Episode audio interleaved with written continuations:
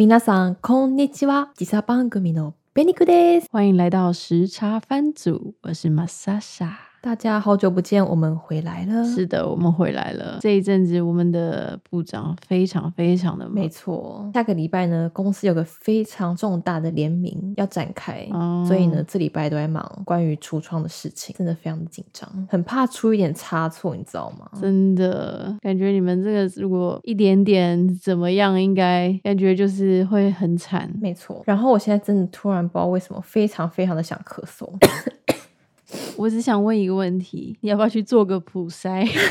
看，哎、咳嗽哎、你这样讲你没有感觉到很敏感吗？好紧张。你忘记你上司怎么了？我上司，我认识他三年，从来没看过他感冒的人，他突然感冒了。然后呢，他的症状是喉咙痛，然后咳嗽，但是他没有发烧，他是这样告诉我的。然后我就说好，那你不要勉强，你在家里工作这样子。如果你有什么需要帮忙的部分，我会在办公室帮你处理。然后，但是因为礼拜三呢，就是有一个跟厂商的会议一定要开，那他一定要来，所以他就硬撑着他的身子坐一个多小时的电车，然后来到公司。然后当然就是因为他的座位在我旁边嘛，就算我再怎么不跟他讲话或不跟他接触，你们之间的距离到底多少？有超过两米吗？当然没有啊，办公室就那么小，怎么可能超过两米？我跟他大概离大概二十公分吧。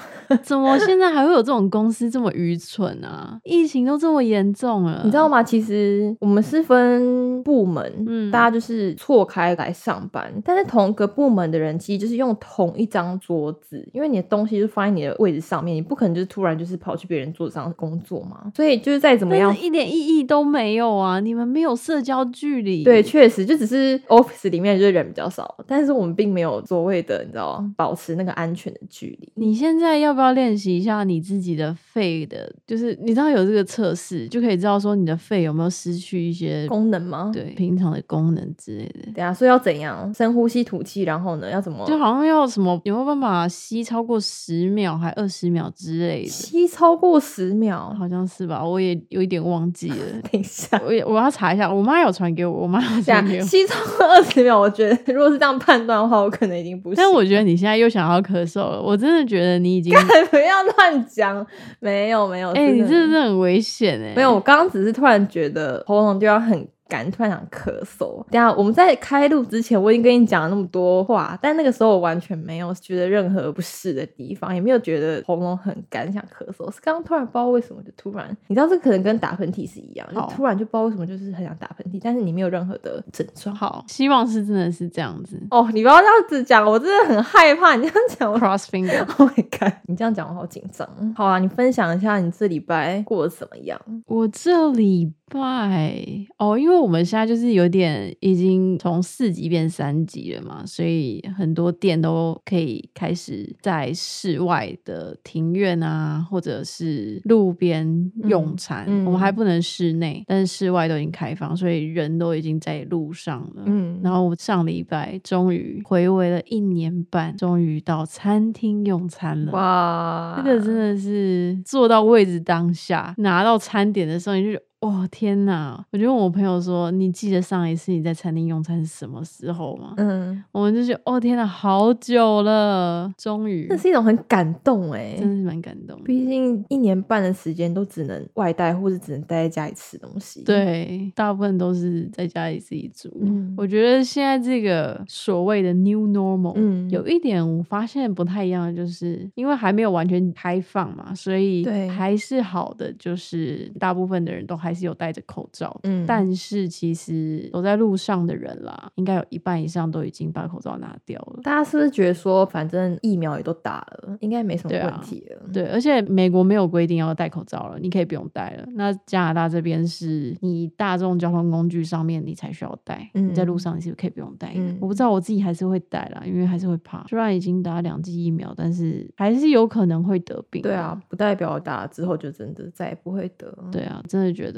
这个小小的改变已经足以让我们非常的激动了。大家真的是 finally，, finally 就是有稍微变回，又离原本的生活更接近了近了一步，没有错。虽然跟台湾目前状况有一点不一样。但是希望台湾可以快点缓下来。没错。想到这个小改变，我就想到我最近自己在做了一个小改变。怎么样子的小改变？就是我那天看了一个影片，然后就在介绍要怎么让那个脸上长了一大堆烂痘的人皮肤变好。嗯然后有一个说法是，他就是戒糖跟戒奶类的东西。哦，这蛮常听到的，糖跟乳制品会蛮影响肤质状况的。哎、我真的不知道有这件事情哎、然后我就去回想了一下，我就在想说，会不会是因为我原本在台湾不太吃甜的食物，嗯我再怎么顶多就是饮料，但我饮料都是无糖或微糖，嗯但是来到这边就是还蛮常吃一些蛮甜的巧克力，嗯。嗯，甜甜圈或者是 muffin 之类的，嗯。然后我在台湾也没有太常在喝奶类的东西，但我来这边其实突然变得很注重健康，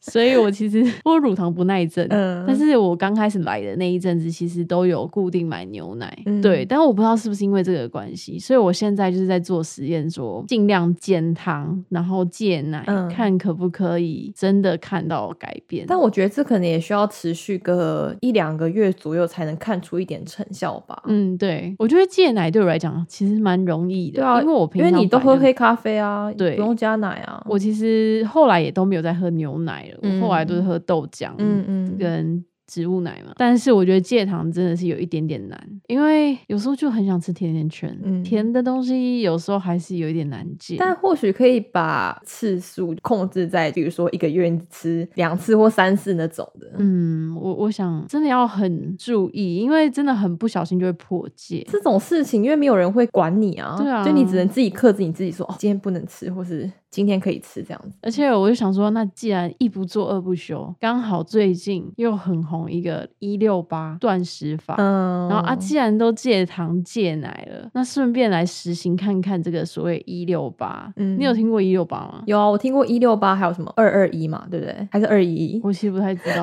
我知道有一个什么二零四，二零四怎么那么多啊？二零四就是二十个小时不吃，一天只是那四个小时有进食，嗯所以等于你只有一天吃一餐。嗯，但是那已经是仙人的境界，对啊那个我没有办法。一六八对我来讲已经真的，要不是因为我现在放假，嗯，我还不是就是要上课，我真的没有办法执行这个。我平常真的是没有吃早餐，没有办法思考的人。就怎么讲？毕竟你一大早可能就是需要花很多脑力或者做一些事情，就是你没有稍微吃一点东西垫个肚子，你不觉得就是整个人就是没有醒来，然后做什么事情就是昏昏沉沉的？对，我会。有这种感觉，所以我会觉得，如果今天我是要在上班或上课的时候开始练习一六八，我可能办不到。嗯，所以我觉得我现在好像是一个不错的时机，趁这个时候开始，然后看可不可以到最后身体习惯了这个模式维持下去。你还有两个月可以尝试。对我现在执行第三天，嗯，怎么样？这真的需要毅力，我真的没有在骗你，因为你有时候突然就是真的很想吃很想吃东东西然后你要告诉自己，no no no no no，你还有几个小时你才可以吃。哦，好痛苦哦！但是我相信我的身体应该会习惯，因为我我觉得第三天开始，我现在有一点点胃应该有一点点缩小，嗯，然后现在就比较不会那么容易饿，然后吃也比较容易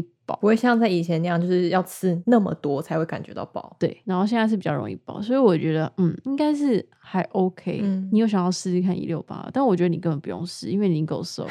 没有没有这回事好吗？我这个礼拜可能就虽然很忙，然后回到家，我觉得可能就是其实也没有那么饿，嗯但是想要麻痹自己，就会一直塞很多东西到自己的嘴巴里面。你知道，光这个礼拜没差不是你听我讲，这个礼拜莫名其妙我就胖了三公斤，你知道吗？我真的快被自己吓死了。你本来的体重多少？你告诉大家，拜托拜托。是，我知道以身高跟体重去算的那个 BMI 来说的话，我确实离那个平均值就差很远，完全没有到正常值的标准。但是先撇开那个不说，就是以我原本平常的平均体重增加了三公斤，这是一件非常非常大的事情，你知道吗？我知道啊，但是你要想，你是从不健康变成稍微健康，你知道吗？我觉得不是这样子。我发现我胖在一个地方，就是我的胸部不是。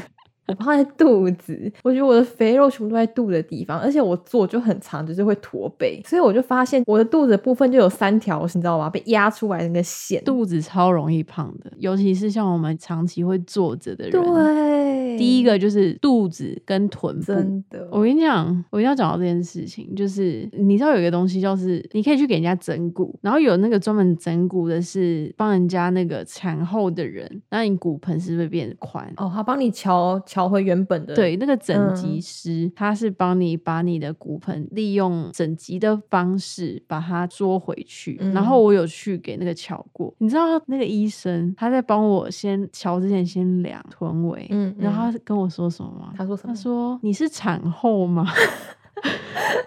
天哪，你看，太夸张了吧？有这么有这么夸张吗我？的臀，连医生都觉得我是产后。我说没有，你就知道我的那个臀围真的非常惊人。但因为你的作业什么的，你就必须要一直坐在电脑前面，就是操作那些东西啊，那没有办法。对啊，所以我的伤害真的很大。那你觉得改变最难的地方在哪里？最难的地方，自制力应该是一个最最困难的，因为通常我们说的改变，其实改变你可以可大可小。那我们现在先说小的改变就好了。小的改变通常就是，其实你不改也不会对你的生活造成任何的怎么讲，就是可改可不改，就不是那么严重的。哦，对啊，就像戒饮料，戒饮料是如果在台湾或日本这种随处可看到饮料的这种地方，要戒饮料真的是一件很伟大的事情。就是真的蛮困难，因为你进去便利超商，那个选择那么多当然你就是可以买无糖的茶或者是水，但是你看你每次就是会三不五时出一个什么新商品什么的，你不会很想喝喝看吗？就那种饮料那种，而且他们都包装都设计的非常厉害，就让你就是很想买，你知道吗？真的，其实，在台湾要减肥或是戒饮料、戒糖，这种人是哦更厉害的。嗯，因为像我们在这边，我们没有 Seven，就是很少。然后就算是 Seven，也不是台湾的 Seven，也不是日本的 Seven，就是这边的 Seven。你任何人看到你也不会想要买东西。我每次进去 Seven 没有买过任何一样东西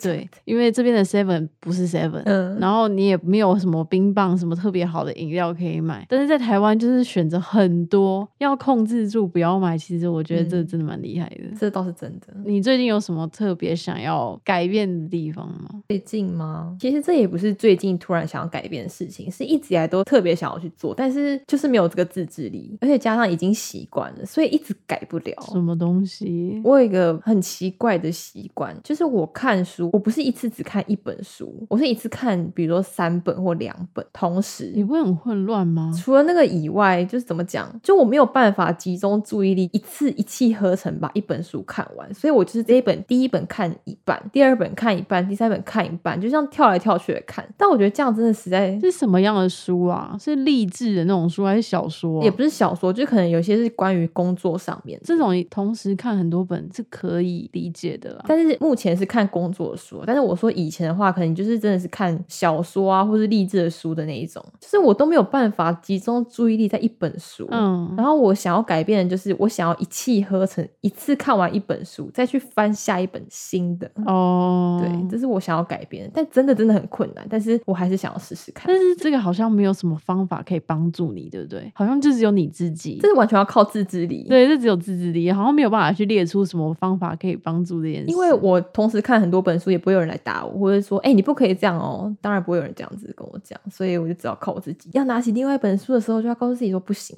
一定要先看完手上的这一本，去翻下一本书。所以你是同时看很多本书，然后每一本书都没有看完，是这样？你最后都有看完吗？最后有看完，但是我想要就是先集中一本，把一本为什么要有这个执着？你也可以同时间看三本书，最后你都有看完啊！你又不是说没看完但有些就真的没有看完啊，有些就是真的看一半，然后丢在那边。哦。但是其实好像不是你的错，因为他可能写的不好，所以你不想看了。但是我不想要那样子，你知道吗？我既然都买了，那我还是把它看完好了。所以你的意思是说，就算书再烂，你都应该要把它看完，是吗？就是尽量啊，尽可能。不错，是一个小小的改变，虽然好像不太需要。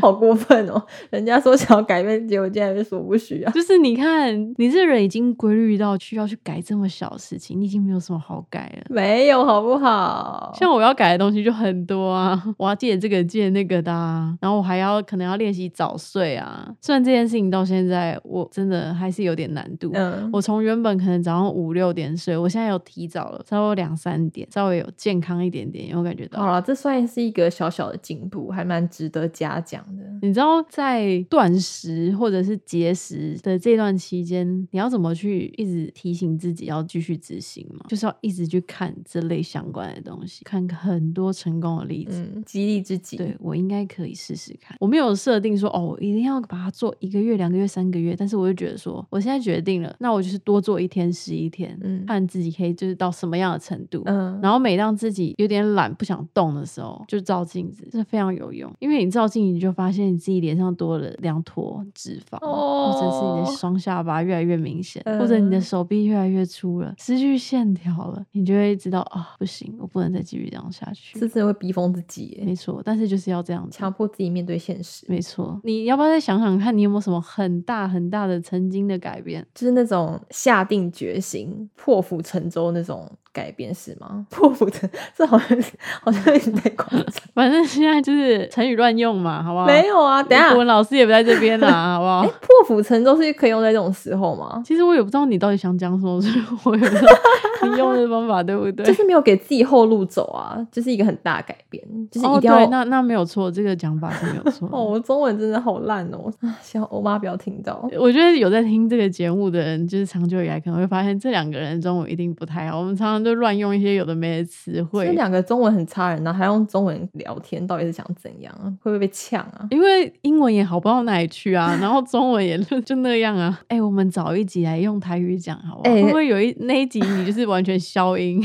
我会很惨。我跟你讲，我可能就只有打给后，就是是台语，然后接下来就是可能有中文啊、日文、英文混合，你知道吗？可能大家听不下去，直接挂掉我。真的很喜欢听那个不会讲台语的人讲话，真的超好笑的。我真的觉得我们应该来试试看。哎、我记得我讲过一个很扯的错误的番薯吧，我好像讲了一个很奇怪的番薯的正确台语是韩籍，对吧？对，韩吉，但我真的曾经讲过一个很扯就是完全不是韩籍的东西，我可能就直接说什么欢薯之类，就是就是很直接。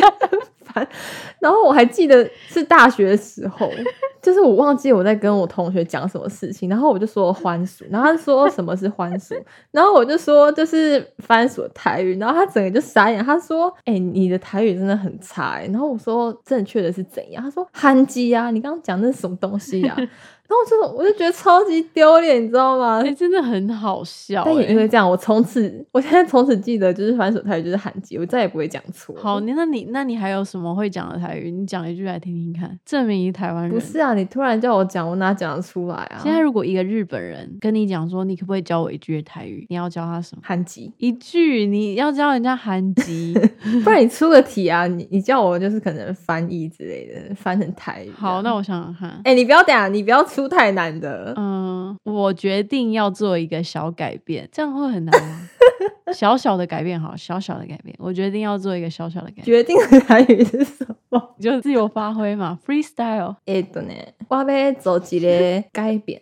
你再讲一次，我没听清楚。我不会讲决定呐，决定到底什么？你你先告诉我你决定到底讲一次，我再教你，我等一下再解答，好不好我好？刚因为我刚刚我不会讲决定台语，所以我没有把决定放在那个句子里你面。直接用你的语言能力去那个联想，有时候有些台语跟国语念起来很像。えっとね、我要做一个えっと改变， 你的改变很像该逼，你知道吗？因为该扁。决定的泰语到底怎么讲啦？听好哦好，马莎莎老师要教大家讲这一句的泰语了。好，你快点讲。我决定我决定要做一要个做一个小小的改变。小小的改变。对等一下我刚改变其实有半对啊。改变不是改变，应该说哦好希望我可以倒带哦，大家等下可以倒带回去听。好，我再念一次来，我决定要做一个，要做一个。要做一个小小的改变。Here you go，很好很好。等一下，我突然觉得我刚刚说要做那个改变根本就已经不重要。我先会，我先要做改变应该是会先讲台语吧。没有错，我真的觉得大家都应该去学一下台语。好，我找到新的目标了，各位。我最新的目标不是要集中注意力先把一本书看完，而是我要再去多学习一些台语的词汇。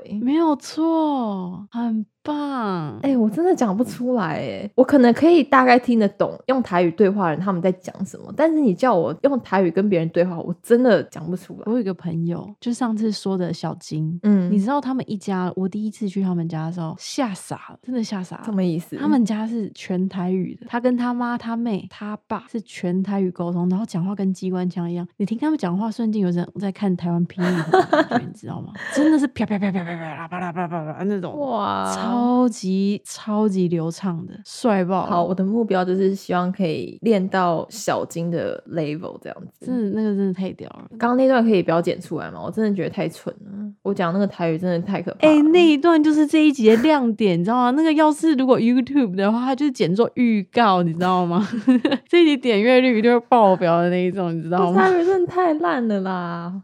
哦，不会。好，我们继续来。你曾经做过什么大大的改变？我曾经做过最大的改变是一开始我意识到我真的非常的慢熟。我说我的个性，我很慢熟，又很怕生。我也是啊。然后我就在想说，到底有什么办法可以改善这件事情？不要就是跟不认识的人不敢对话，或者是说在对话过程中让自己感觉到很尴尬。但其实别人可能不觉得尴尬，是你自己让我们彼此之间的那个气氛变得很尴尬。就我一直很想要缓解这件事情，但是是因为什么？是因为你会据点别人吗？是自己就会觉得好像全身哪里不对劲，就是跟一个不认识的人讲话，你就莫名的很紧张。哦，对，但我仔细思考之后，觉得说，可能是因为我接触陌生人的机会很少。嗯，因为一开始你可能哦，在学校好，在学校的话，你可能就是没有办法去认识新同学，然后。我可能就是那种跟大家很慢熟的那一种，就要花比人家多一倍的时间才可以去跟人家认识，才能好好的跟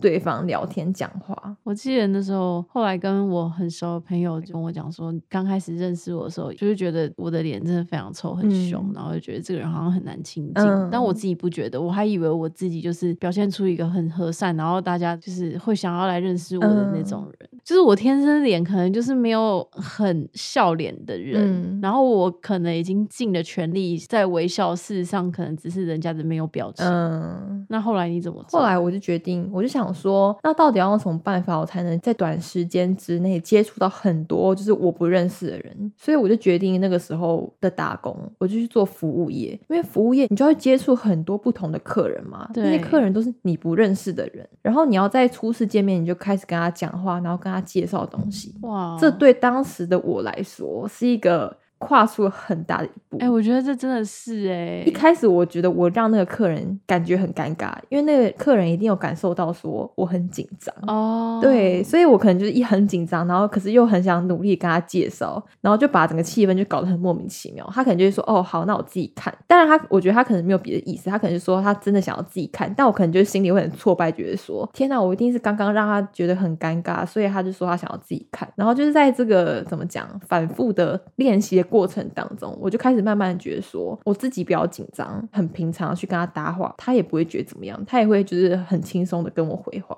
然后问我他想问的事情。但这真的是一个很大的挑战哎、对我花了很多时间，我觉得我花了至少半年左右去适应这个阶段，就是跟不认识的人在不紧张的氛围之下好好的对话，这是我第一个很大的改变。那你那个过程中是怎么练习的？只是一般的这样子，一直去习惯跟别人沟通吗？还是说你有事前要需要准备什么东西，让自己比较可以去习惯？因为说真的，那个时候的日文就是也没有像现在这样子，嗯就是可以那么流畅沟通。然后当然就是在、哦所以语言也是其中一个问题。对，语言也是其中的问题。然后呢，我就想到一个办法是，到底要怎么讲才不会那么的突兀，或者是到底要以什么样的方式去介绍，才可以让对方很清楚的了解，知道说我到底想要说什么，我的重点到底放在哪里。所以呢，我就上网查，对我就上网去很多官网嘛。通常官网的商品介绍下面，就他们都会写的非常详细，就是可能会跟你说你是说你们那个牌子的官网吗？我们牌子也是，然后别的牌子也是，你就是你可以去找类似的东西。每个品牌它介绍的方式都不太一样，对但当然就大致上用的词汇可能是同一个，但是有很多种不同的说法。哦然后我就是很笨嘛，我做的办法就是真的真的很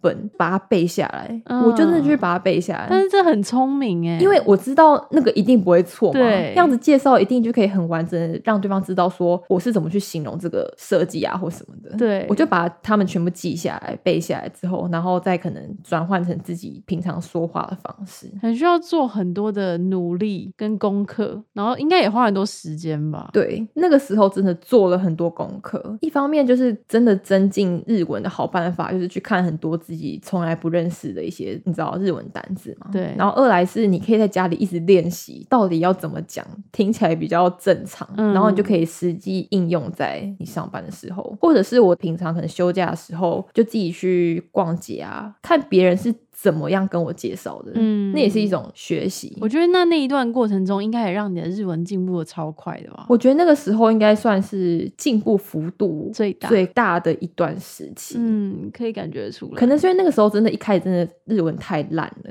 我说口说没有，因为你每天都一定要讲，对你逼不得已在那个环境之下，你就不得不你知道去做很多功课。习惯了那个模式之后，自己也多了一些自信，知道说别人问你什么时候，你可以怎么。回答，渐渐的你就开始对建立自信之后，你才可以对，因为一开始可能别人问你什么，然后你突然回答不出来，然后你就开始很紧张，他说怎么办呢？我很想跟他解释，但是我讲不出来，然后就会让整个气氛很尴尬。然后因为是陌生人，对我自己就是会有一个心理压力，因为是认识的人，你不知道你说哦，等一下我想要讲什么，就是用很挫的方式跟他解释之后，他可能知道。但是你对于客人，你不可能就是像朋友那样说，哎，等一下我想要讲的其实是怎样怎样，就是用这种方。方式跟他说，当然不可能。对，所以就是当你做好功课之后再出发，就会好很多。没错，这应该算是现在想起来做的一个非常非常大改变。可能大家听来觉得说，好像这也没什么嘛。就是像我们那种一开始很难去跟别人变得很熟的这种人，嗯，真的很需要很多很多的练习。其实讲真的，就是我们人生中每个遇到的人，我们其实都在练习，练习怎么跟他们拉近距离。嗯嗯。然后怎么去应对进退？对，不要太多，不要太少。就像你讲的，有了自信之后，好像会比较不会那么的尴尬跟怕去认识人。对啊，其实，在日本文化又跟台湾不一样，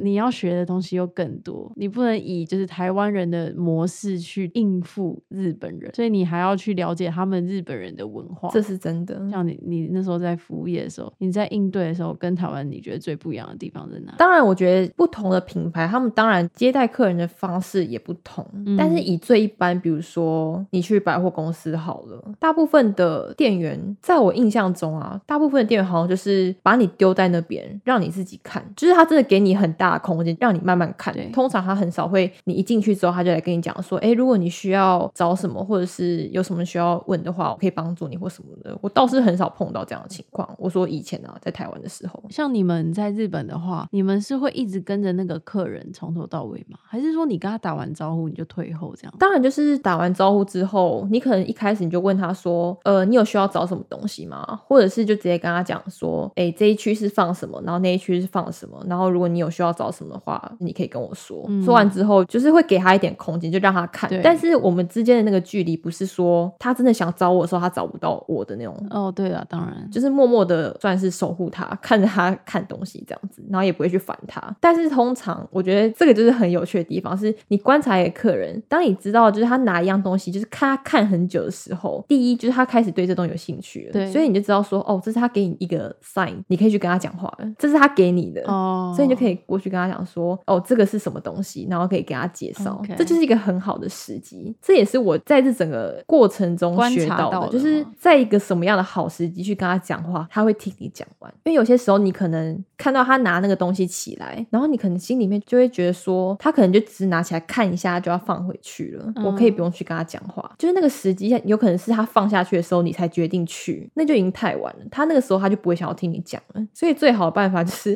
在他一拿起来的时候，看大概两秒的时候，你就走过去跟他讲。所以你也不能就是站离他太远，你知道吗？OK，因为有一些店有点压迫，就是他一直跟着，他从头到尾就直跟着你，然后就压力很大。嗯，可能有时候你只是要看看，你没有确定你要不要买，然后他。他就给你一种你到底要不要买，你还在这边干嘛那种感觉。嗯，你不买，赶快走，不要看了。你压力就很大。然后还有另外一种，就是从你进去到你要出来之前，半句话、半个眼神都没有给你的，就好像你没有出现在这里面，你以为好像我死了一样，你知道吗？嗯他完全没看到我那种感觉，我就觉得天哪！然后有时候好像我要问他问题，好像还对不起他，好像打扰到他，你知道吗？嗯，对。虽然自己也不是多厉害的人，但是以经验上来说，那真的是很不合格。就是以一家店店员来说，然后还有那种就是要理不理，心不甘情不愿，对一问三不知。对啊，超多这种。你知道，其实有一些比较贵的品牌，嗯，有时候你不是没有要买，你只是需要时间去考虑，但是他就会给你一种感觉，你绝对不会买，嗯所以老娘也懒得理你，懂吗？嗯，我觉得不管怎么样啊，都不要有那种先入为主的观念，觉得这个人反正也不会买，也不用去特别去跟他太认真的介绍，反正他就随便看看而已。哦，我觉得这真的错了。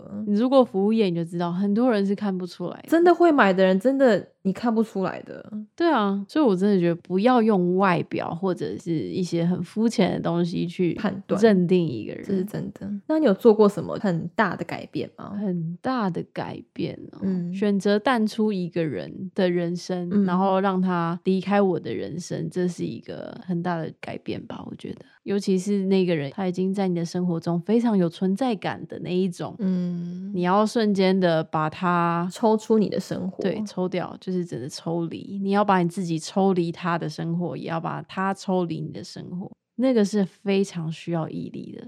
你真的会是那种午夜梦回，可能随时就有可能不小心想想要去联络那一个人，嗯可能也没有要干嘛，就只是想要问候一下。但是事实上就是你不能这么做，嗯又或者是怎么讲？这样听起来很容易，就是离开一个人嘛，有什么难的？但是你你可以想象的是，他已经是你生活的一个部分，就像是你每天需要喝水、吃饭，你嗯每一天跟一个人都固定的会聊天，会分享生活的大大小小的事情，嗯，但突然从那一天开始，你这些事情都不能做了，那个真的就是很难的一件事情。嗯然后你要去习惯说有没有他生活的一切重新回到原本的那个样子，我觉得那是一个很大的改变。我觉得需要的是理解、释怀、决心跟勇气。差不多，这真的很难了。你要思绪非常清楚，知道这件事情，我既然决定了，我就一定要做到。我不想要重蹈覆辙，反反复复，反反复复，然后之后自己又后悔。嗯这就像是减肥一样，你知道吗？你就觉得说啊，我今天就放过自己，你之后一定会后悔，因为你又看到你自己脸上肿了一块之类的。暴饮暴食三天，然后做一天一六八之类的。你知道他们说一六八，不是说你那个八小时就可以，然后乱吃，八小时就是你还是要正常的吃，嗯然后不嗯能吃一大堆东西，这样。嗯很多人就说哦，一六八根本没有用，但是他的一六八跟别人的一六八不一样，人家的一六八是八小时里面顶多三餐，他是八小时里面吃八小时，那他怎么有 效？吃八小时太狂了吧？好了，我们现在来放一首歌好了。对，它是 Victor Lumber 的《Deep and Abiding》。